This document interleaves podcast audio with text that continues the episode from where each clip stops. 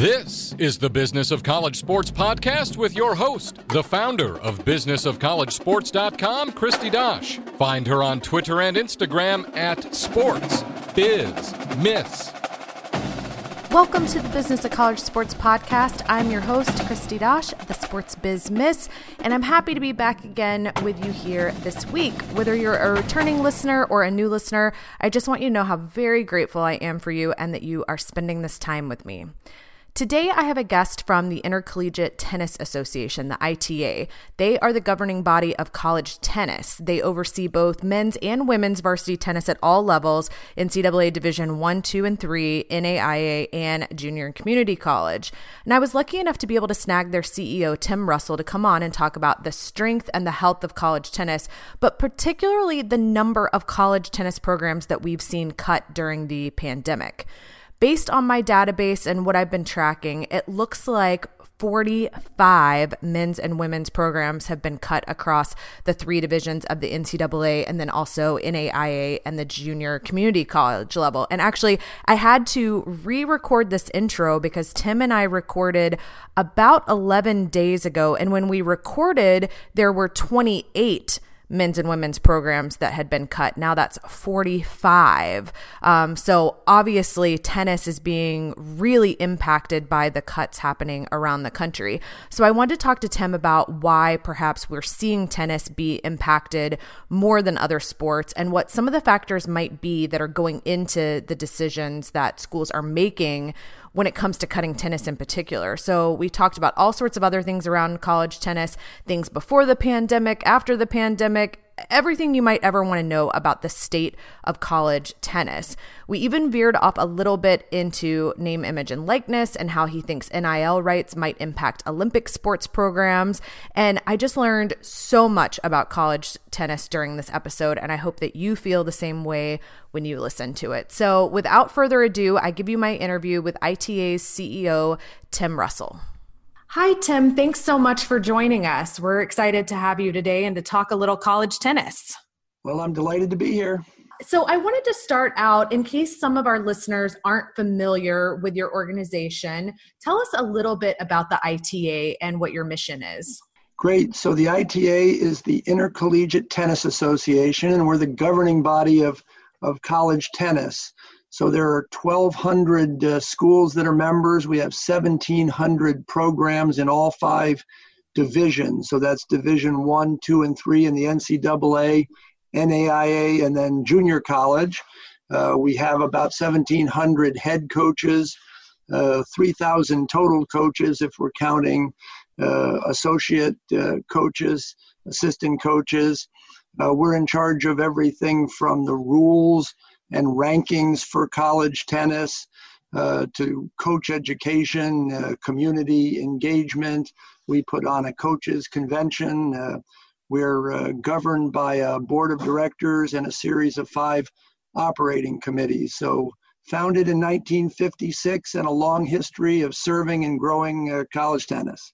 Yeah, it sounds like you all definitely have a close relationship with all the coaches around college tennis. What is your relationship like with the NCAA or NAIA? How does that work?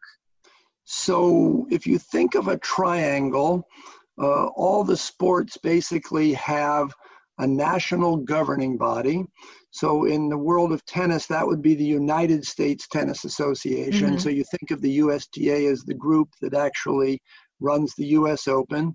Most sports have a coaches association, which would be the ITA, and then the NCAA is the governing body of college sports.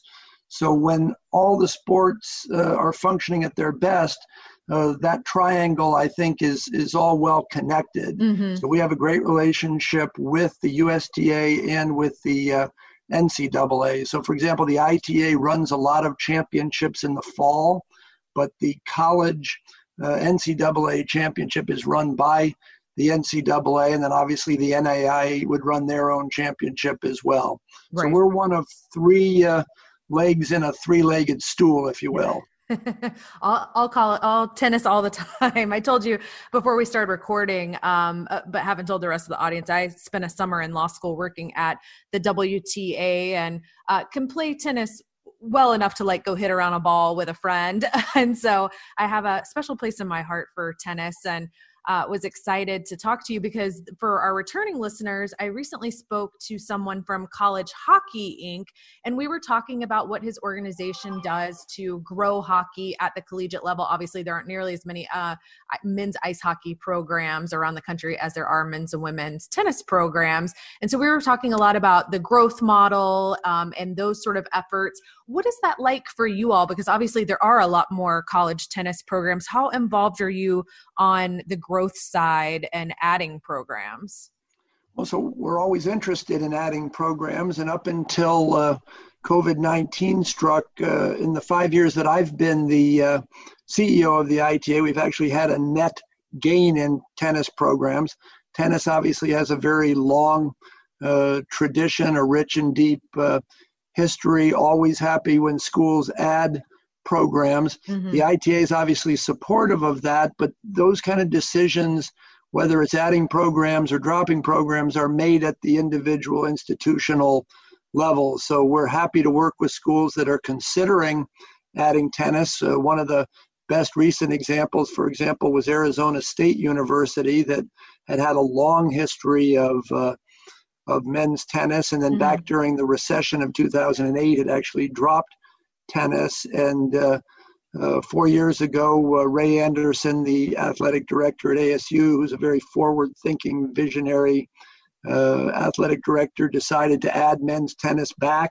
Not only did he add it, but he and his wife, Buffy, actually contributed $1 million to bring back men's tennis. So the decisions are made institutionally, but we're always happy to help any way we can.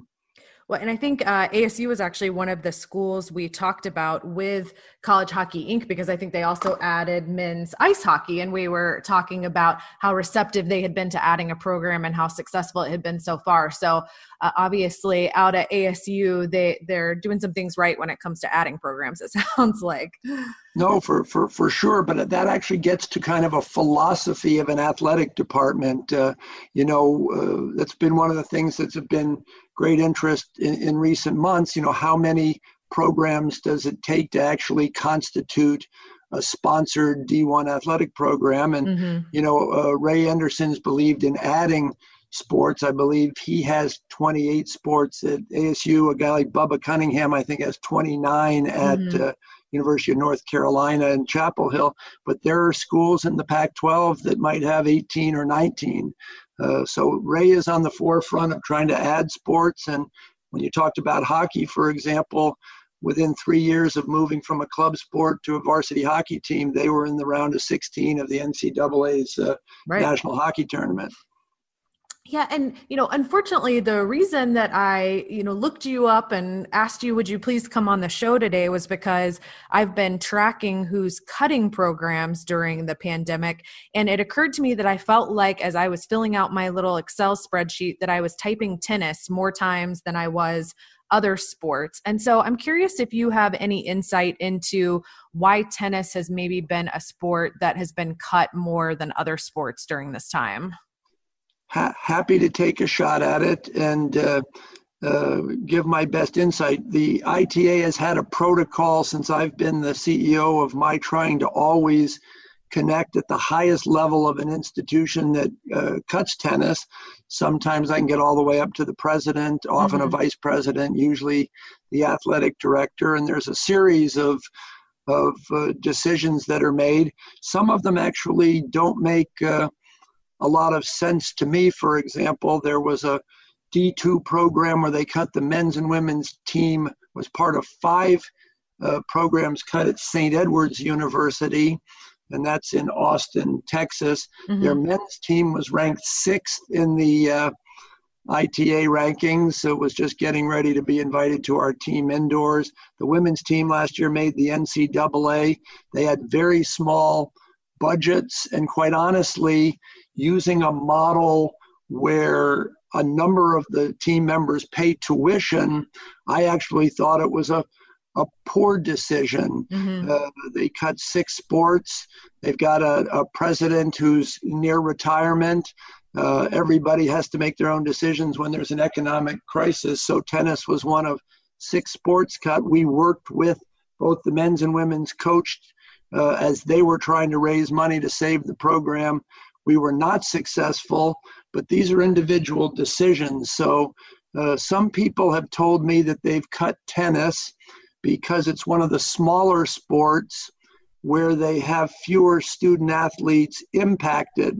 Mm-hmm. I've been arguing for years that with things like the Director's Cup, tennis is a way to actually do very well. You need about 8 players. I'll give a good example at Ohio State men's tennis. They had a coach who'd been there for many, many years. It was, you know, a good program, but not particularly distinguished. They hired a truly fantastic coach in Ty Tucker. And for the last 18 years, they've been in the NCAA championship, and they've been to the semifinals, the finals.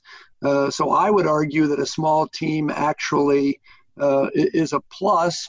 Some people have said, well, it impacts fewer student athletes. Another answer has been that tennis for some schools in some locations needs an indoor facility. Mm-hmm. So sometimes the cost for the indoor facility have gone up. Sometimes the indoor facility has gotten rid of their tennis courts, for example, and turned it more into a gym. Sometimes the programs just haven't been very good. On the positive side, I will tell you that the ITA has published our health index, which actually helps our coaches know if their programs are healthy. So there's about 30 items.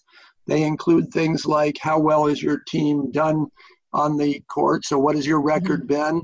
Have you won your conference? Have you gotten to the NCAA tournament? Have you had All-Americans? We ask people how well connected are you in the community? Do you serve underserved youth? Do you serve senior citizens? How well are your matches attended? Do you have an alumni association?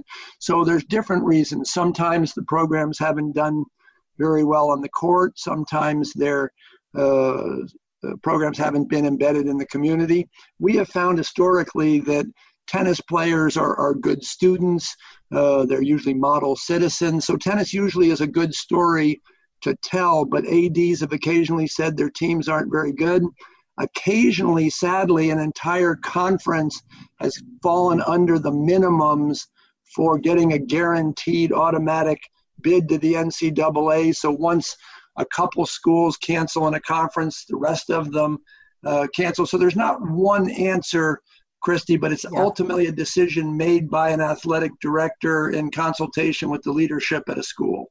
Yeah, and I know there's so many factors that get considered, and in my consulting work, I've been in on some of those conversations for adding or for cutting sports. And I remember years ago, I did an interview with a former wrestling coach, and we were talking about the health of college wrestling and how many programs have been cut over the years. And he was talking about, you know, how low the costs are for wrestling. Like, you just got to invest in some mats. And I remember having this conversation about, you know, it's a relatively cheap sport to sponsor. And so, you know, as I look at sports that are getting cut, I sort of ask myself, okay, what kind of facilities do they have to have? How big is the roster? You know, when you're having to travel people, you know, how do all those different expenses lay out? And I think you did a really nice job of talking about all of the different factors that might come into play for tennis and why it might, you know, be a burden, but why it might also be a great sport to have. So it probably just, you know, depends on the individual institution and their history with the program and how it's doing. But you know,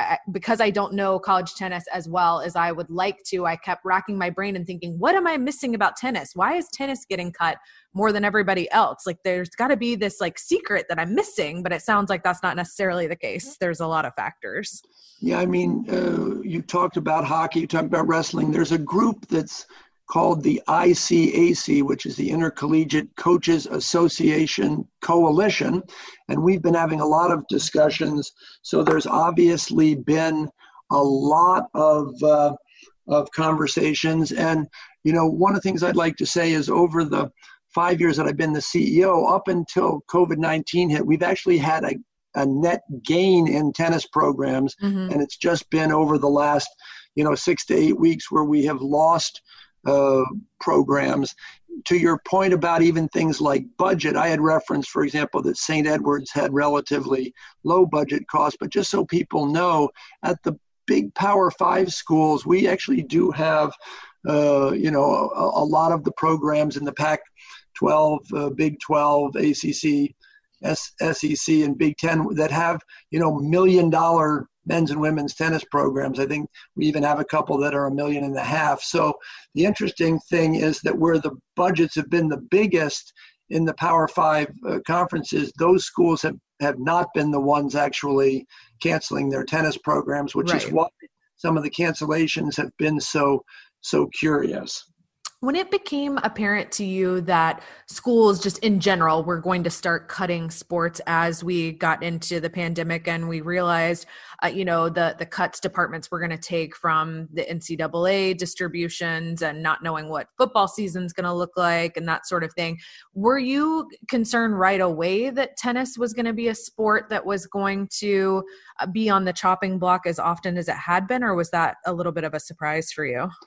Well, we've worked very hard actually to strengthen college tennis. As I said, up until COVID-19, I think college tennis had never been stronger. Incredible parity, lots of great teams, men's and women's teams both being strong. But early on when the pandemic was hitting, actually a guy named Steve Ditmore wrote a piece for Athletic Director U where he postulated that Olympic sports might be on the chopping block. And I quickly wrote a fairly extended response to that, which actually your listeners could find on the itatennis.com website. And maybe you can post the link there. So the short answer is that very early on, I think all of us were concerned. The next big thing that happened was the group of five commissioners, not the Power Five, but the group of five commissioners actually put forward some possible waiver legislation to the NCAA where they actually considered the idea of lowering the number of sponsored sports that would be required to be a Division One athletic program. And very quickly, it was not only tennis, but this entire group, the ICAC, got together and we lobbied against that. And actually the NCAA actually rejected that notion. So all of the executive directors and CEOs like myself have been worried, whether it's been volleyball, whether it's been hockey, wrestling, et cetera. And it's one of the reasons that I was proactive in writing the piece. The other kind of thing, back to your question about the USTA and NCAA, our partners at the USTA and the ITA put together a one-page PDF that we sent to all of our coaches and all the ADs talking about the benefits of a college tennis program. So we got very quickly proactive in trying to make sure to tell the story so that as best as we were able, we were, discouraging people from cutting tennis. And while we're discouraged that some have been cut, we still have a very large number, as you referenced, if we compare ourselves to swimming or gymnastics. To have 1,700 programs, we're still, strong. So while we have, taken a good hit, a number of other sports have taken hits as well. Yeah, absolutely. What kind of role do you play? I followed University of Alabama Huntsville because I had just had the gentleman on from College Hockey Inc. And within hours of us recording, they cut the hockey program in Huntsville. And so then he and I were chatting again about what they were going to do in that situation. And now that hockey program has raised enough money to save itself. And so they also gave the opportunity for the men's and women's tennis programs that were cut there to save themselves. What kind of role do you play when there's a situation like that where a program has been cut or is on the chopping block but has the opportunity to fundraise to save itself? Yeah, great question. And so we try to play as active a role as the coaches would like us to. We obviously aren't going to butt in where we're not asked, but usually we are asked. And one of the first things I actually do is write to the president, to the vice president, to the AD. And then, our coaches are not, full-time fundraisers. Part of their job in this day and age is to be a fundraiser. One of the things that we did at our ITA coaches convention last year, obviously pre-coronavirus, we actually had an entire session where we had about 150 of our coaches there. We talked about fundraising. One of the best pieces of advice we can give to a school is to actually have your program endowed. Mm-hmm. So if you look at Stanford athletics, for example, I think most of their 32 or 36 sports are actually endowed. That can't always happen at a smaller school or with a less experienced coach, but we actually have a lot of coaches who've raised a lot of money, whether it's Vince Westbrook at Tulsa, who's probably raised $30 or $40 million, or a guy like Peter Wright at Cal Berkeley, or Billy Pate at Princeton. But we have a lot of less experienced coaches. And the challenge in these situations that you referenced, Kristi, is that they're usually very short term. So for example, the president might say, you have 30 days to raise $1 million. Right. And so it can be tricky for a young coach who might only be there for the first or second year, who hasn't even raised their first, $20,000. But I've raised a lot of money in my earlier life as an orchestra conductor, and I've raised money for the ITA. So we clearly try to, share our expertise, and we try to work with the coaches and the alums to identify their potential biggest givers. But this is usually an uphill battle. And there have actually been situations where the coaches have raised the money and then they've still canceled the program. Right. So it can be a sticky wicket, if you will. But yeah, we try to be involved, but ultimately it's going to be the responsibility of the coach and the alums, which is why we get back to this health index that we've created, because we would prefer to be an architect upstream instead of a plumber downstream. We prefer our coaches to be working on this to where they would never actually be, cut. But once they're cut, some of the situations you don't really understand, why they were cut. And even when they've come up with the money, they just haven't changed their mind. So yeah, it's not always successful. When I'm curious a little more about this health index, because I think that's a great idea. If you've got coaches who are looking at that and they realize, wait a second, my program may be in more trouble than I realize it is.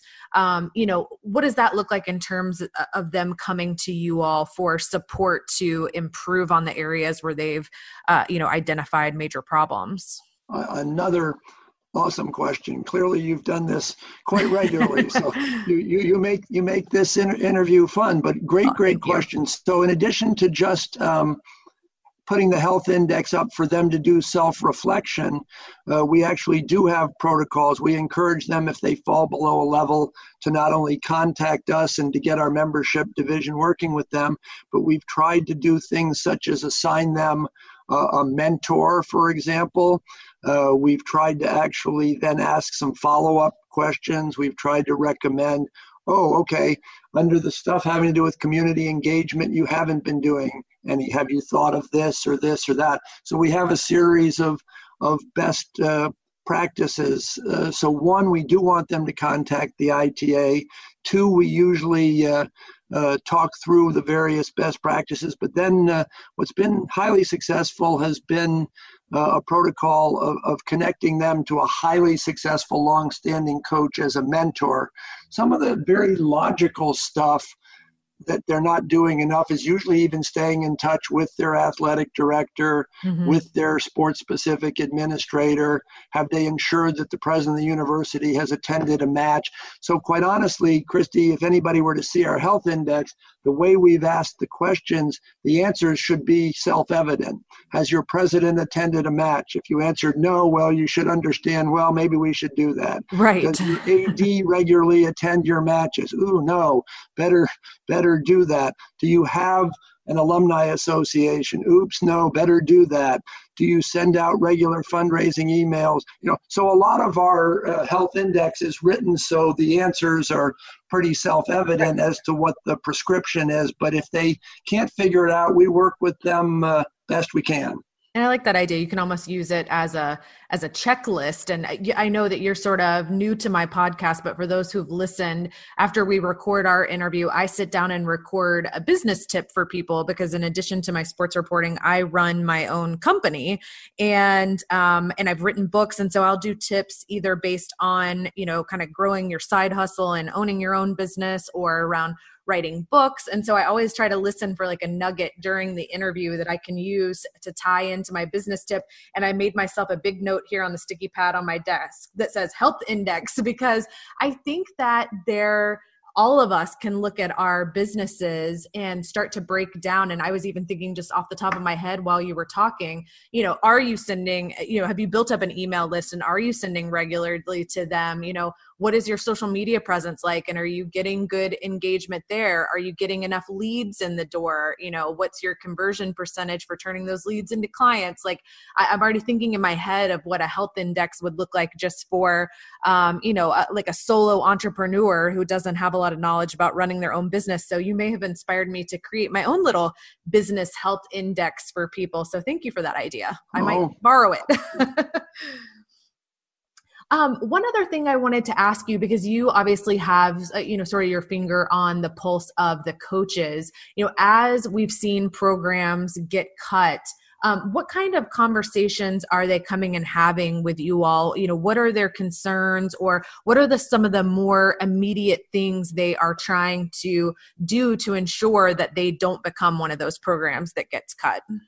Yeah, so great question again. So first, I can tell you that all of our coaches, even the ones that I don't think are worried about losing their jobs, have used this time to be very reflective.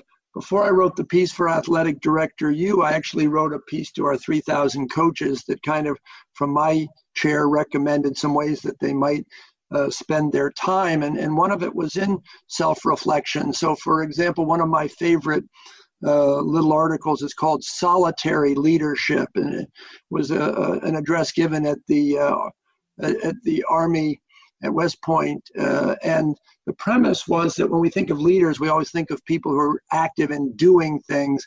And one of the things that you have to do to be a very successful leader is, you know, to spend a lot of time in reflection on what are you going to do as a leader? Where are you leading your group? So I first encouraged our coaches to be reflective. And I can tell you that many of them have, and they've not only been self-reflective, a bunch of them have started groups where they're talking together.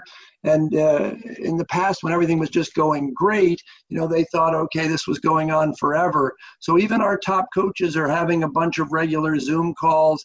What is the future of our sport going to look like? Mm-hmm. Almost every one of them has been involved at their athletic department asking, you know, what will a 15% cut look like? That's kind of the baseline. And I can tell you that things like travel have been cut. You know, in the world of tennis, it's not probably going to be practical for the Wake Forest men to fly to Tempe, Arizona for a one-off match. We're talking about what more regional play would look like, what would more cross-divisional play look like from D2 to D1 if we're both sitting in Florida. We've been talking about even a kind of a federated model. What will more local play look like? So they've been involved with immediate discussions about their budgets at their schools, but I've been very impressed with the fact that at all divisions they've been having conversations, and the ITA has actually been trying to facilitate those.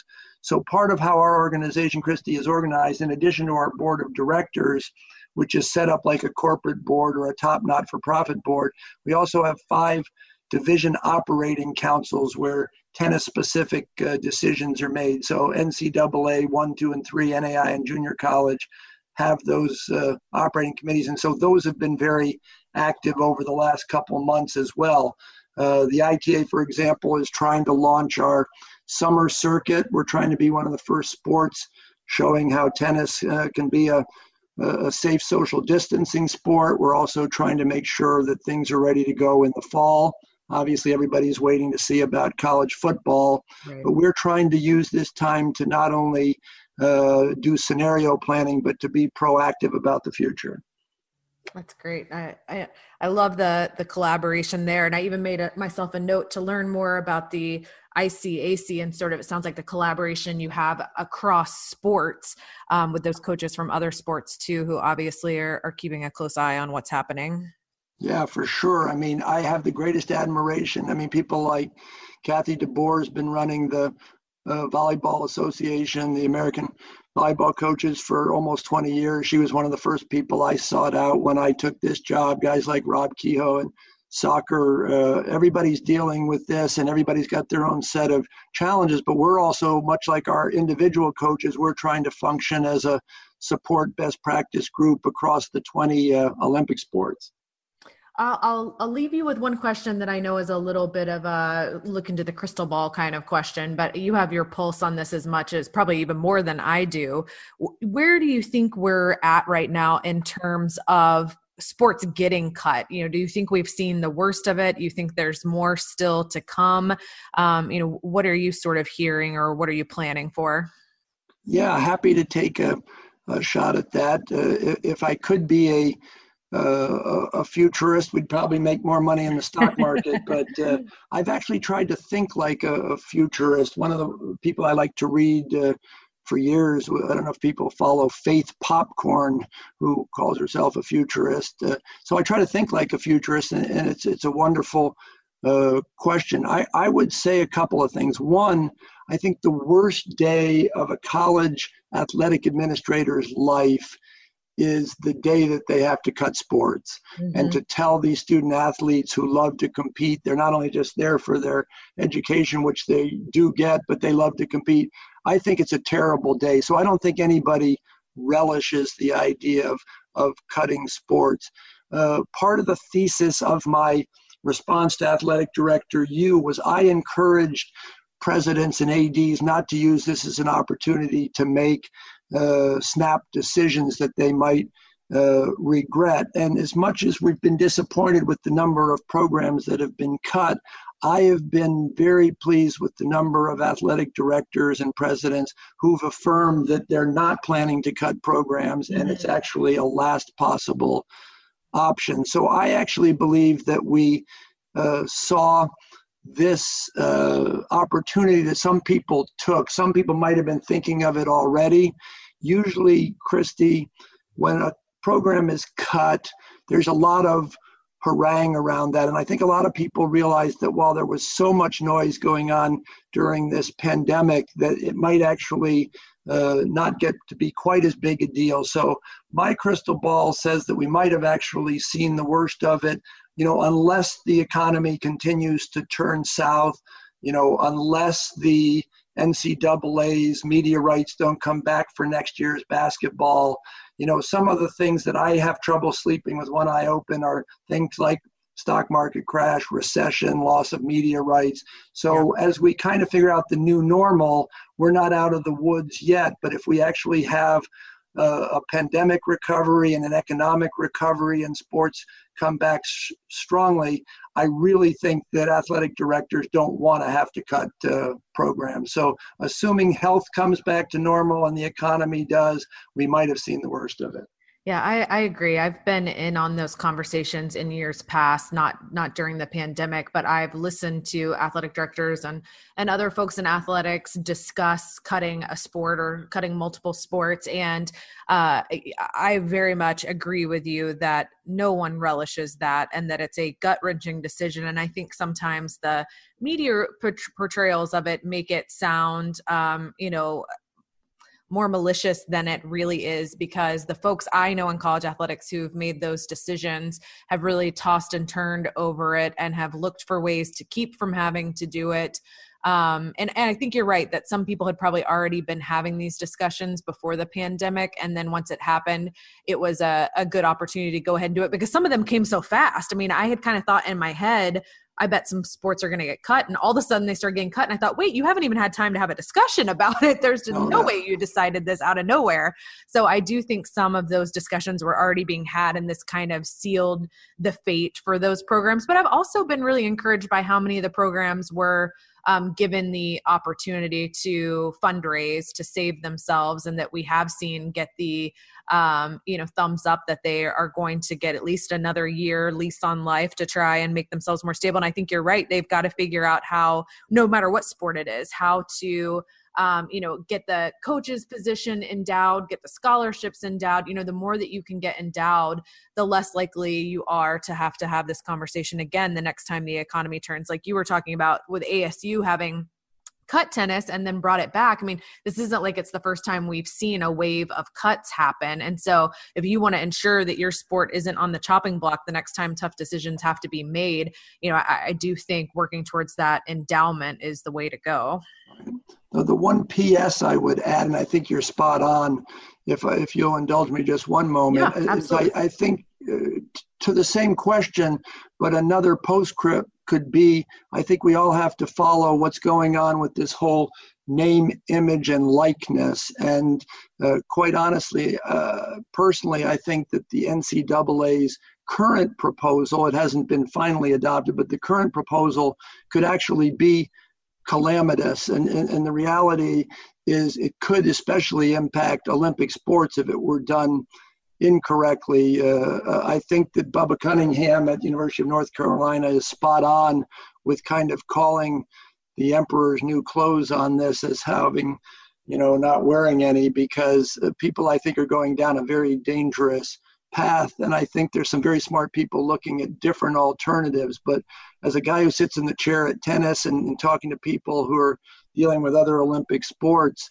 I think money could end up being diverted from Olympic sports to have to fulfill some of the sponsorship changes that would happen if name, image, and likeness is done incorrectly. And I have heard that as well. I have actually had coaches reach out to me and DM me on Twitter and, say that they are concerned that and this was before the pandemic, that they were concerned their sport might be on the chopping block if, local sponsorship money started getting diverted from the athletic department to those companies working directly with student athletes. And I know you're new to the podcast, but NIL has been my most frequent topic on the podcast since it started in January. It's something I have reported on quite a bit and done a lot of speaking on the law school circuit about. And we've had quite a few episodes from different angles. I had a former Clemson quarterback, Taj Boyd, who came on and talked about it from a student athlete perspective, and actually surprised me with some of the unintended consequences he brought up. He wasn't 100% on board and ready to say it was a great idea. And I wrongly assumed that he would think that. And then he came on and brought up some really good points. And then I had somebody come on and talk about potential Title IX issues they saw.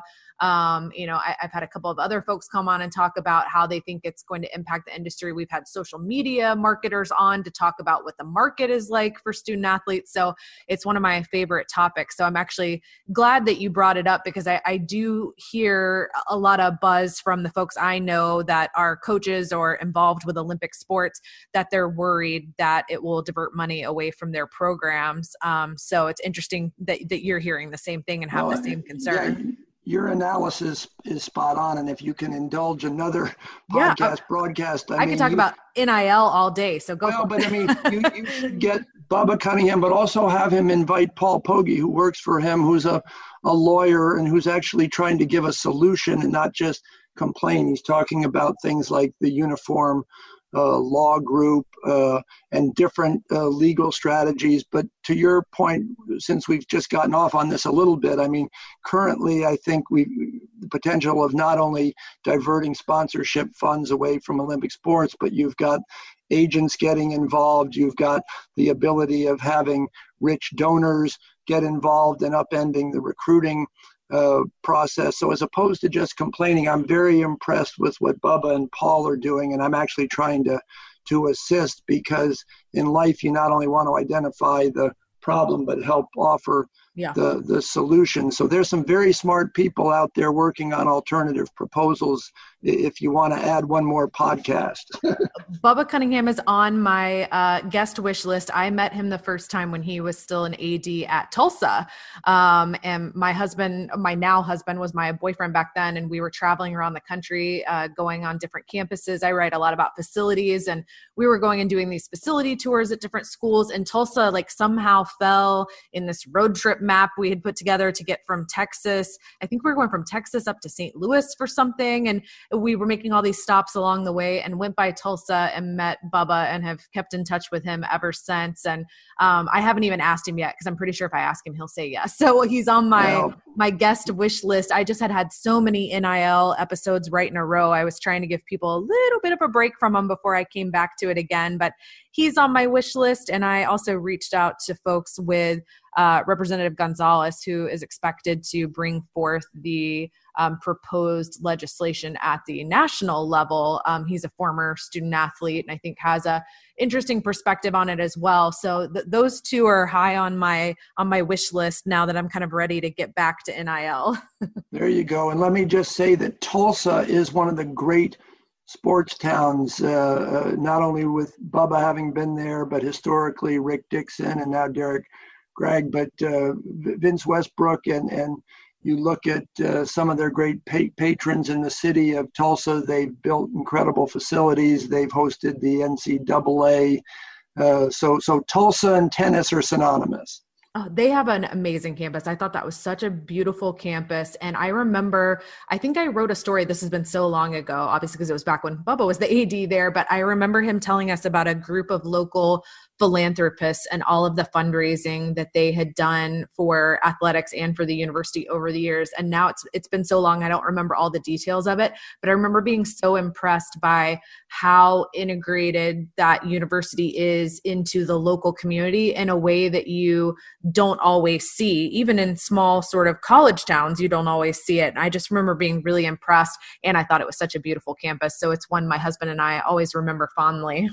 Yeah, well, but it also, I think, integrates, you know, it's interesting how this wonderful conversation has kind of morphed, because it's a wonderful descriptor of everything we just talked about how a program and a sport and a college and a community can be integrated. And Michael Case, for example, is one of the philanthropists you spoke about, and he's not only endowed two tennis, you know, facilities, but done so much for the university. But that is the essence about how all these sports should work. You get a passionate coach like Vince Westbrook, you get supportive ADs like Bubba, you embed yourself in the community, you get philanthropists like Mr. Case, and this is how the world of Olympic sports remain successful, not only survive but thrive. Yeah, so that's a great case study for people to sort of go check out and learn a little more about how that works there. I agree. I remember us just being so impressed when we visited there. So I know we got a little off course with people, but hopefully I still enjoyed it. So hopefully everybody else will enjoy listening. And I so appreciate you coming on the podcast today. I knew I wanted to have somebody come on and talk tennis, and you and I had not connected previously, but I hope we're able to stay in touch, because I feel like I learned a lot, and I'm sure I still have a lot more left to learn. Well, congratulations on everything you're doing, and it was just a great joy and pleasure and privilege to be with you. Thank you again to Tim Russell of the ITA for joining us here on the Business of College Sports podcast today. I know that I learned a lot more about college tennis, and it gave me some more food for thought when it comes to programs being cut and things that programs can do to put themselves in a better position moving forward. So hopefully you all enjoyed that interview as much as I did. Now, before I leave you, you know, I love to give you a business tip. So I have got a business tip for you that I already teased a little bit earlier in the episode. So here it comes. Okay, today's business tip of the day is about doing a health check for your business. I love this idea that Tim mentioned from how the ITA is helping coaches navigate these sort of uncertain times in the financial challenges that they are facing. And so it did make me think about how you could do a health check on your own business. And I mentioned some of these ideas in the interview, but I would ask yourself things like about your social media, for example. You know, are you steadily increasing in followers? And I say steadily because it doesn't have to be 100 followers a day. It could be 1 or 2 followers a day, or maybe it's 10 followers a week, or, you know, whatever sort of growth, as long as you are seeing some consistent growth. I would also ask yourself, are you consistently posting on social media in order to see that consistent growth? And are you getting the engagement rates that you want to get on social media? I mentioned email newsletters. You know, are you consistently adding people to your email newsletter? Maybe you don't even have one yet, and the health check is really a reminder that you need to set up an email newsletter. Maybe you need to set up your lead magnet or your freebie, that sort of juicy thing you offer people to get them to give you their email address. And then, are you sending it out consistently? And if you are, what are your open rates like? What are your click-through rates like? Are you looking at that data and information that's likely available in your email service provider? I use ActiveCampaign, but I've previously used ConvertKit and MailChimp. You know, they all give you some level of analytics. So are you really looking at those analytics and figuring out ways that you can improve them? You know, other areas of health check would be things like lead generation. You know, are you getting the leads you need for your business? You know, of those that come in the door, you know, whether it's filling out a form or they're getting on the phone with you, what is your close rate? And are you getting enough business in the door? I think those are important things to ask yourself.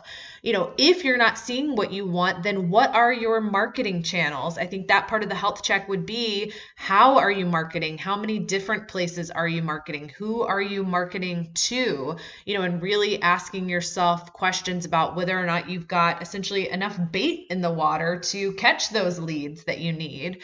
So as much as it's difficult to give one size fits all kind of advice to everyone, I would just encourage you to sit down and make your own health index. Decide what things you need to be paying attention to and measuring in your business, and make yourself a checklist and even grade yourself. What would you give yourself for your email marketing? What grade would you give yourself? You know, what grade would you give yourself for your social media marketing? What grade would you give yourself for your lead generation? What grade for your close rate? You know, sit down and ask yourself those questions. And in the areas where you feel weak, seek out help for those areas. You know, for me, the finances of my business are a weak spot for me. I'm very much a head in the sand. As long as there's enough money in the bank account to cut payroll every month and pay all of our expenses, I'm happy. But I need to be paying more attention to my finances. Particularly, I've gotten the PPP loan and now the EIDL loan,